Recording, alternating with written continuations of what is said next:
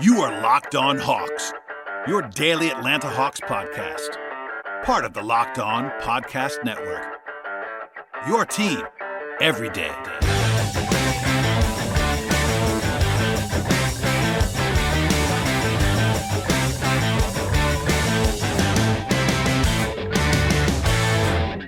Hello, friends. Welcome to episode 1307 of the Locked On Hawks podcast. I am your host, Brad Rowland, coming to you on a Thursday. It's September the 8th, and a training camp is on the horizon. In fact, the Atlanta Hawks will be opening the preseason schedule 4 weeks from today in Abu Dhabi. So we're getting very close to the season itself. And if you've been following along with the podcast, you'll know that already. But if you're a new listener or just jumping back in as the season's getting closer, thank you for joining us on the podcast and making us your first listen each and every day. Check us out on Apple Podcasts, Spotify, YouTube, as well as Stitcher, and all kinds of podcast platforms. Thank you for joining us for sure.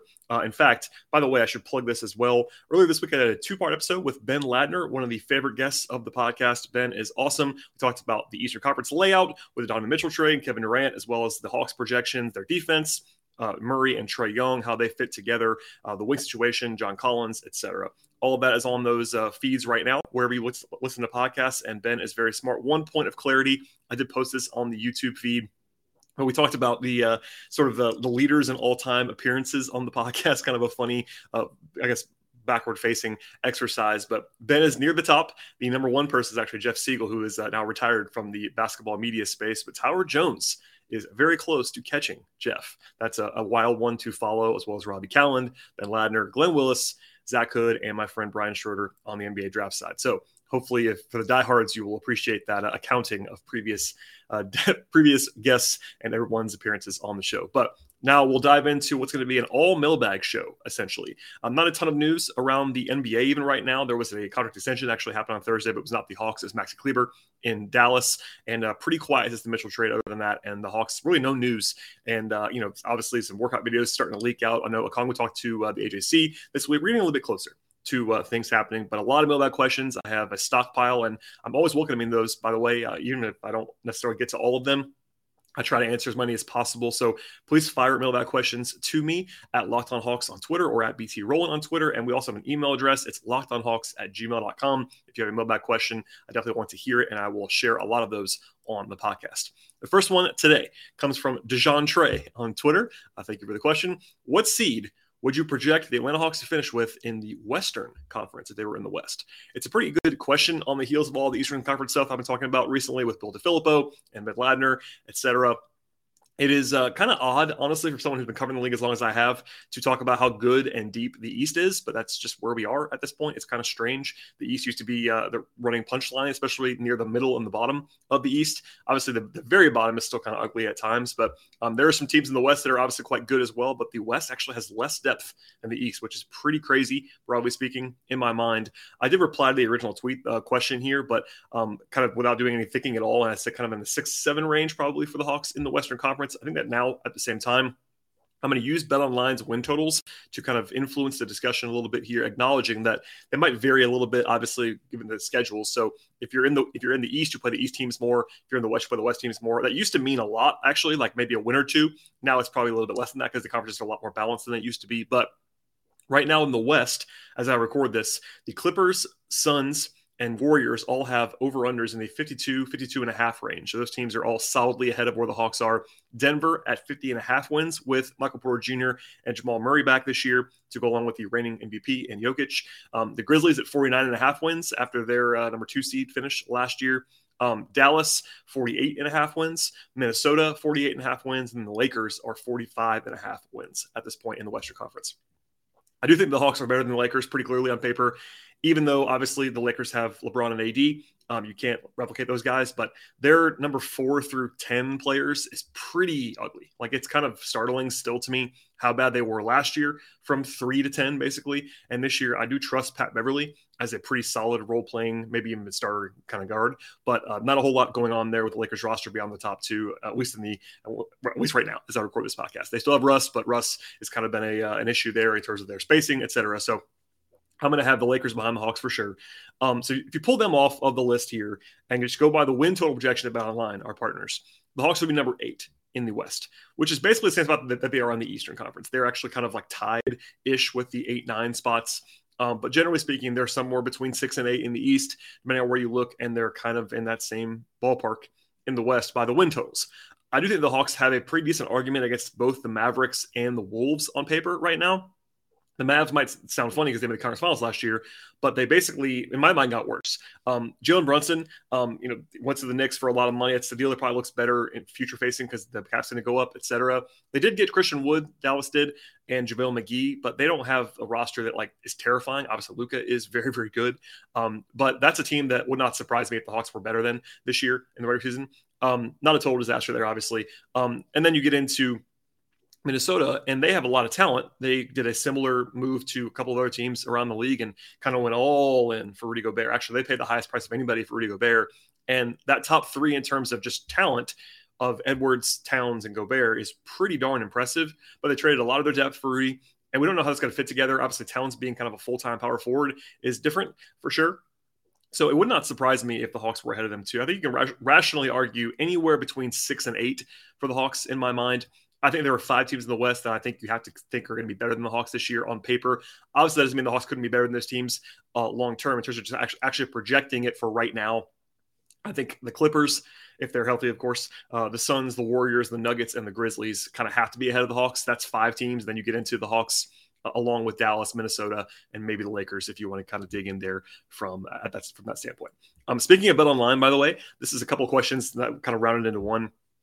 Our friends there at BetOnline came out with playoff odds for every team that actually you can bet on right now. And the Hawks are minus 240 to make the playoffs and plus 190 to miss the playoffs. By the way, the playoffs for this exercise are actually making the playoffs as the final 8-team field. So the play-in does not count. You have to get out of the play-in and into the playoffs to actually have this bet win if you were to bet the yes on the Hawks. Like last year, the Hawks got out of the play-in. If they had lost in the play-in, they would not have made the playoffs, quote-unquote, which I think is the right way to do this. For all the non-bettors among us, the implied odds of minus 240 is about a 70 or 71% chance for the Hawks to make the playoffs. When I think about it that way instead, that gives the Hawks 7 out of 10 chances to make the playoffs by these odds. That's probably about right for me. It might even be a little bit low without diving too deep into it. I'll do a little bit here. But for me, there's a pretty clear top 9 in the East, and only 8 of them make the playoffs. There is a chance probably that a team like the Wizards or the Knicks could have something go their way. The Knicks could make a trade. The Wizards could just kind of find lightning in a bottle, whatever. That's plausible, but I think they are number 10 and number 11. I think they're probably at least a half tier behind the rest of the top 9 in the East.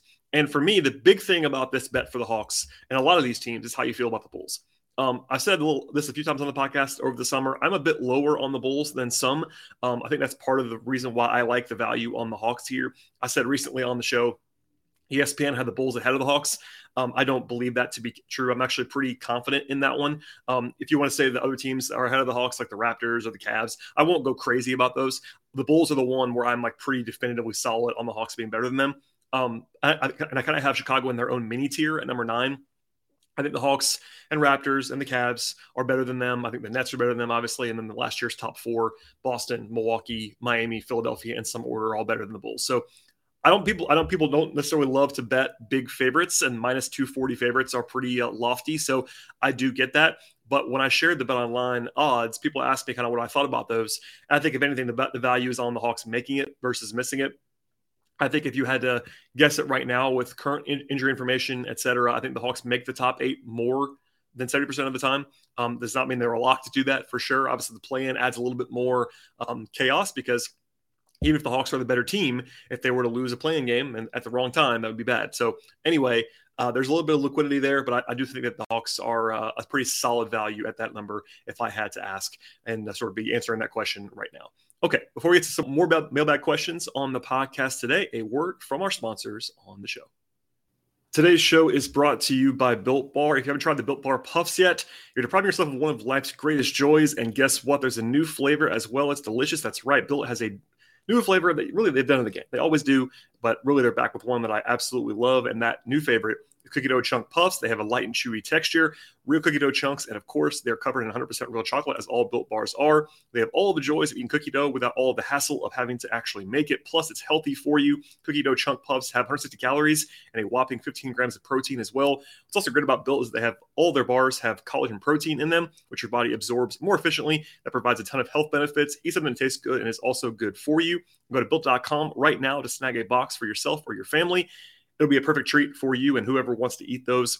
In fact, you're absolutely going to love the new cookie dough chunk puff or you need a snack or your workout, a late night treat, or just to grab a quick bite. Built is a perfect protein bar, and it tastes better than the candy bar as well. Ditch the calories, ditch the fat, and ditch the sugar. Grab yourself a Built Bar right now today. Go to Built.com and use our new promo code. That promo code is LOCKEDON15, 15% off on your order. One more time, that is promo code LOCKEDON15, 15% off at Built.com.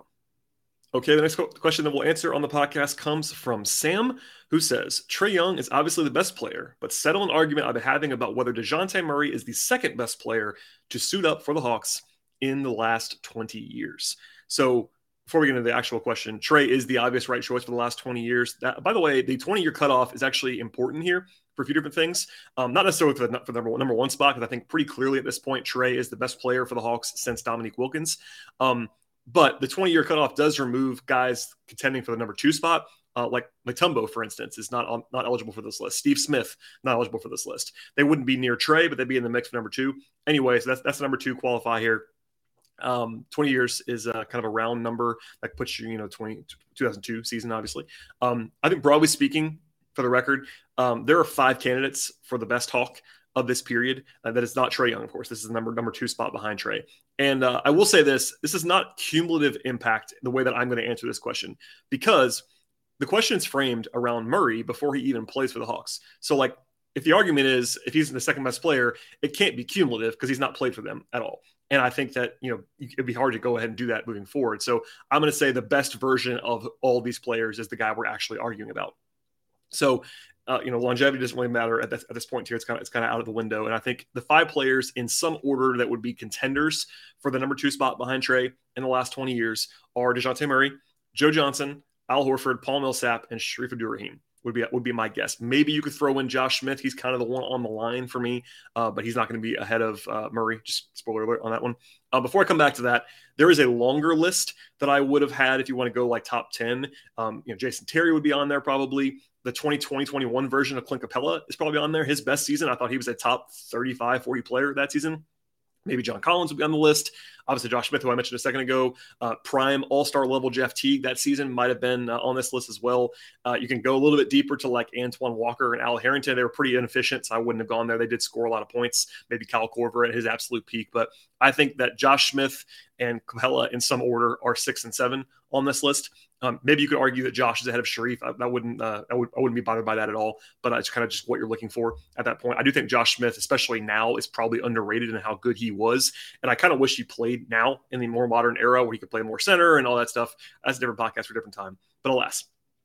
It is worth noting, by the way, I don't think that Murray is the second best player to suit for the Hawks in the last 20 years, but I do think there's a chance I'm wrong because he has not played for them yet, number one. And if he could prove that last season is like his new baseline or is even better than that, that's obviously in play in a way we don't know all about Murray at this point in time, whereas we got to already see what happened with these other guys. So the upside there is a little bit higher, clearly. I would have Al Horford and Joe Johnson as the real contenders, the top two contenders. I would put Murray kind of in a tier with Paul Millsap at this moment. And then both guys, both of those guys just a touch ahead of Shareef and Josh Smith and Baby Capella for that 2021 season, if you want to throw him in there as well. Notably, Shareef Abdur-Rahim's best season was actually the year before the 20-year cutoff. That's actually important here because he was still on the Hawks 20 years ago, which is why he's eligible here, but his best season was not eligible for here, which does matter. I know that there are not a lot of Hawks fans probably that remember those years vividly. I do. I'm a sicko like that. If you're younger, you would have maybe had any recollection of that at all. And Abdur-Rahim, got traded, obviously was the kind of controversial trade when Pau Gasol, the pick that got Pau Gasol was sent out for him. Really good player, not necessarily an all-timer by any means, but definitely a top 25, 30 player in the league at different points of his tenure with the Hawks. But again, his best season was the year before the cutoff. Millsap was awesome. Obviously in Atlanta, I have a huge affinity for Paul. I covered him up close in a way that I did not cover Shareef Abdur-Rahim, obviously, even Josh Smith was a little bit different. I was a little bit more of a young reporter at that point in time. When I really started like being really on the beat, so to speak, every single day was when Paul was on the roster, was when Al Horford was on the roster, et cetera. But it is worth noting that Paul was never an all-NBA selection. I don't think he was ever a top 20 player in the league. You could argue maybe that at his absolute peak, he was maybe on the fringes of that, but offensively a little bit limited at times. Definitely defensively was awesome at times. I think he should have gotten more love, all defense inclusions, et cetera. Paul was awesome. I would still have him behind Joe and Al in some order. And by the way, I don't think Murray's been a top 20 player either, and that's why I have him at that same level as Millsap. I think that he was probably like a top 30 guy in the league last year with the Spurs. I am very intrigued to see how he plays this year on a team with real aspirations where he's not the number one option and kind of doing everything, but he is really talented. And I think we'll have that obviously covered out a lot in the future. I'm not sure that Joe Johnson's absolute best season was his All-NBA campaign, but he did make All-NBA once with the Hawks in 2009, 2010. And basically that kind of locks you into that top 20-ish range in the league that year. That's probably important when you account for positional stuff, et cetera. It helps that he was a seven-time All-Star, but obviously this is the ceiling argument.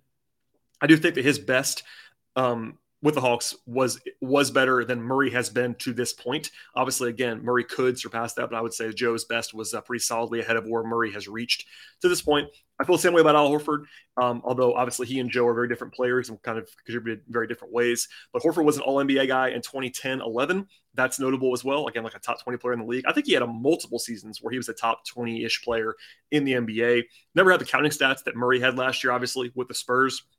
But even if you assume that Murray is just as good as he was last year, I think that guy still slots behind Joe Johnson and Al Horford in some order for number two behind Trae over the last 20 years. It's a good question. It's kind of a fun argument. Hopefully I did not ruin your argument with your friend if you're asking this question, but I think that is a pretty kind of interesting tier stuff. You can certainly argue that maybe Josh Smith is too low, et cetera. But I think the short answer on that is that Murray is not the second best player, at least right now. Obviously he could surpass that in the near future.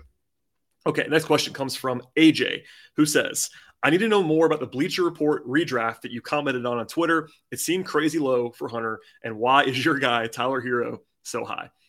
Interesting, by the way, framing of my guy, Tyler Hero. For reference, Andy Bailey, Bleacher Report, did a 2019 redraft that was kind of making the rounds in the last few days. I sent one tweet about it, which is basically saying that Hunter was too low on the list, and I do believe that's the case. And I say that as someone who's actually pointed out that Hunter's kind of fallen below what you would have thought maybe he's done so far. Even that, I think he is too low on this list. I would recommend reading the actual article and the entire thing. Andy Bailey is a smart guy, does a lot of good stuff with metrics and stuff, but I do disagree with him on a few things about the redraft that are like kind of Hawks related. So I'm not going to do the entire thing because that would be a whole podcast. But for one, I know Hawks fans always want to hear about Cam Reddish. He's number 30 on this list. That's too low for Cam Reddish. He's not been very good in his NBA career. He's kind of in the wilderness right now behind, in New York, maybe not even playing still. He obviously should not have gone as high in the original draft as he would now, obviously. But I do think that he is too low on the list because of the talent that he's kind of flashed and the flashes that he does have. I do hope that he buys into a more realistic role for himself as kind of a role player and kind of figures that out long-term. But he's like behind like Nickeil Alexander-Walker. I would rather have Reddish pretty clearly for long-term stuff. I was also kind of stunned. It's not like Hawks related, but I was actually stunned that Lou Dort was number 26. That's way too low for him in my mind. But back to the Hawks. Hunter was number 13, which is the ranking that I kind of referenced as being too low on Twitter. Bailey noted that the advanced metrics are pretty bad for Hunter overall, which, by the way, he's correct about. They are really ugly. Also kind of flagged his rebound rate being very low, also true. Steal rate being low, also true. But this is a redraft, not what you've done previously. And I do think that Hunter's flashes and his potential as a 6'8", two-way forward have him a little bit too low on this list. I think you could probably argue on behalf of 9 or 10 guys ahead of him, potentially. I'm not saying you have to have those guys ahead of Hunter, but I think there are at least a couple guys where I kind of vehemently disagree with Hunter being behind them. The two that I thought were like pretty wild were Rui Hachimura. That one's not really close to me. I think Hunter's already probably been better than Hachimura and has a lot more future-facing talent than Hachimura on both ends of the floor. And then Matisse Thybulle is the other one that I don't see as being accurate at all. Thybulle's a better defender, obviously, right now, but he's close to a zero on offense, like truly almost unplayable offensively. I think he's also a little bit overrated defensively just because of how much he pops playmaking. I think his like actual like on-ball stuff is not as good as you might think. We've seen that a few different times in his career so far. It's not a Matisse Thybulle podcast, but alas, that's where we are.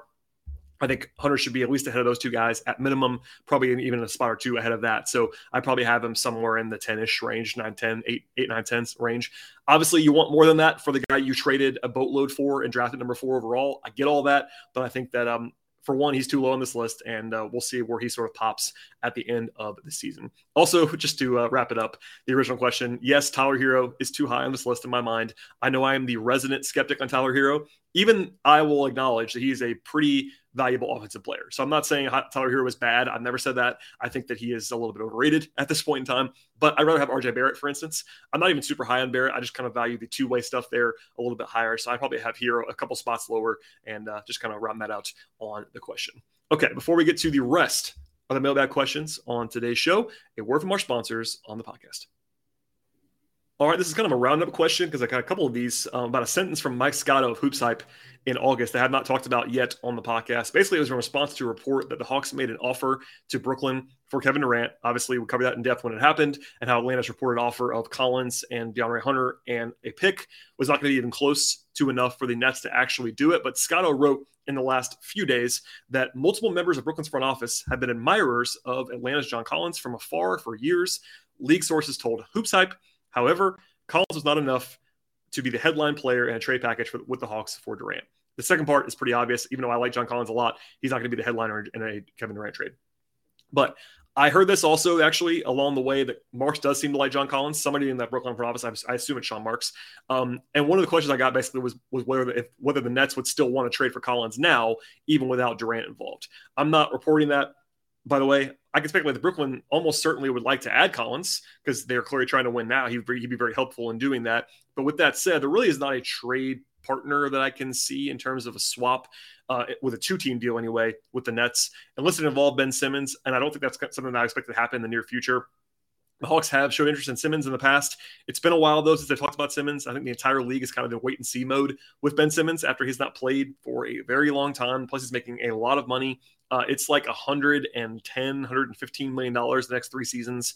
That might be a bad contract. We'll see. If Simmons is the guy he used to be, it's a totally fine contract. But if he's not the guy he used to be, that's not one that you probably love necessarily. But if you try to find a deal for Collins without including Durant or Ben Simmons, it gets kind of challenging, in part because of Brooklyn's salary structure. Like, the easiest way to do it would have Joe Harris in the deal because he's making like 19-ish million the next 2 years. But the Nets actually like Joe Harris a lot, and he kind of helps them in a lot of ways. He's kind of their 1-3-and-D-ish shooting perimeter guy. So that's kind of what they want there, I would imagine. Obviously, they have Royce O'Neal now as well, but he's not quite the shooter that Joe Harris is by any stretch. Maybe they'd be willing to trade Harris, but like I said a number of times, the Hawks are not going to trade John Collins right now unless they get a starting caliber power forward back. And that's not a guy that the Nets really have on their roster outside of Durant and Simmons. They have some guys like Harris and Royce O'Neal that are pretty interesting guys on the wing. They have some quality guards, Seth Curry, Patty Mills, etc. They don't fix the power forward stuff there. I know there's a school of thought that the Hawks could maybe use Hunter at the 4 more, but he's not proven capable of doing that on the glass, especially right now. And that kind of takes away some of his value as a wing. So the Hawks obviously resisted the potential of moving Collins for a wing before. I think overall, if the Hawks were in love with Joe Harris, that'd be the way to do it, but I can't imagine that actually happening. The Nets liking Collins is not like a huge surprise. There are teams that like him around the league, as they should. But that does not mean that the stars kind of align here. So just to answer the question, I can't imagine a deal right now happening, but I think from what I've heard, the Nets do like John Collins. So I agree with Mike Scotto on that little nugget. All right, next question, might be the last one, we'll see, comes from, I think it's Maharsi. My apologies if that's pronounced incorrectly. I saw a recent stat, the question says, and a question popped into my mind. Mo Harkless was one of the best non-big rim protectors last season with 4.7 contests per 75 possessions. With that kind of rim protection, he seems to be a great 4 to plug in next to a Kongwu on a bench rotation. What do you expect to see out there with the second unit? Who do you think they will have on the DeJounte-led units? I would love to hear your thoughts. So good question here, and I'm going to talk about Harkless for the most part. I'm going to save a lot of my rotation stuff for a little bit closer to the season. We have more stuff, but I'll sort of touch on it here a little bit. Harkless has some strengths. I'll start there. I know Hawks fans don't want to see Harkless, and I totally get why. He's a very boring player. I get that. They also have Jalen Johnson, who they obviously want to see. I want to see Jalen Johnson as well. So I want Jalen to be the backup power forward to open the season. No one's saying otherwise. I will say, though, Harkless does have some strengths. He's a genuinely positive defensive player. It's not a huge sample size in the question, But he's a really good help side guy on defense who can protect the rim a little bit, especially for a combo forward. He's also a veteran that can kind of know where to be. He can guard big wings. He can defend fours. He's not someone who's like super old either. I know there's like this thought about Arcos that he's age. He's actually 29 years old. He's not that old. He's a pretty decent athlete still. Not obviously more athletic than like someone like Solomon Hill was in Atlanta. Kind of that same role, same weaknesses, etc. The trouble, again, with Harkless is that he's a pretty bad shooter, especially for a non-center. A career 32% guy from three-point range, 28% in 73 games for the Kings over two seasons. Also a very low-volume guy, doesn't like to shoot from three. That guy was hurt the offense when he's not going to get guarded. So to the question about pairing him with a Kongwu, that would be pretty tough on offense in some ways. On a second unit, does not already have Trae on it. You'd already be playing Murray, Harkless, and the Kongwu. Maybe it would work if you played like Bogey and Holiday or Bogey and Hunter for some shooting, but offensively that's kind of hampered if you're already putting him out there with some non-shooters. Obviously, a Kongwu could become more of a shooter in the near future, but we don't know that just yet. We'll see. So offensively, that's kind of some drawbacks there. Defensively, he'd be very helpful. If they want to like switch everything defensively, Harkless is very helpful in that context. Obviously, sort of a plug-and-play guy. He's not going to play a lot of three this year, I don't think, unless they have some injuries, but that's not the worst thing in the world if you have to have him out there just for some depth and a body on defense. As for the rest of the question, again, we'll talk about more of the rotation options a little bit later, but if you assume the stagger, and it should happen, I don't know if it will, between Trae and DeJounte Murray that we're all hoping for, I think the sort of main backup unit of Murray, Bogdanovich, Holiday, either Jalen Johnson or Mo Harkless and the Kongwu is probably what you're looking for on the second unit. I know that's not a full bench unit because you're talking about Murray being there as well. I personally believe, and I've said this a lot of times on the podcast before, you don't have to play like these full bench units that Nate seems to like. Even four bench guys at a time is probably a little bit much for me, much less five, but he does do that often. So I'm kind of expecting him to do that. So if I had to guess what the prominent quote unquote second unit's going to be, I think it's going to be Murray, Bogdanovich, Holiday, one of the fours between Jalen and Harkless, and then a Kongwu. Maybe you'll see some Griffin along the way. Maybe you'll see some Frank Kaminsky at some point in time. But I think that's kind of the prominent, top nine. If I had to guess right now, it's probably one of Johnson and Harkless plus Bogdanovich, Holiday, and a Kongwu as the backups that are prominently involved.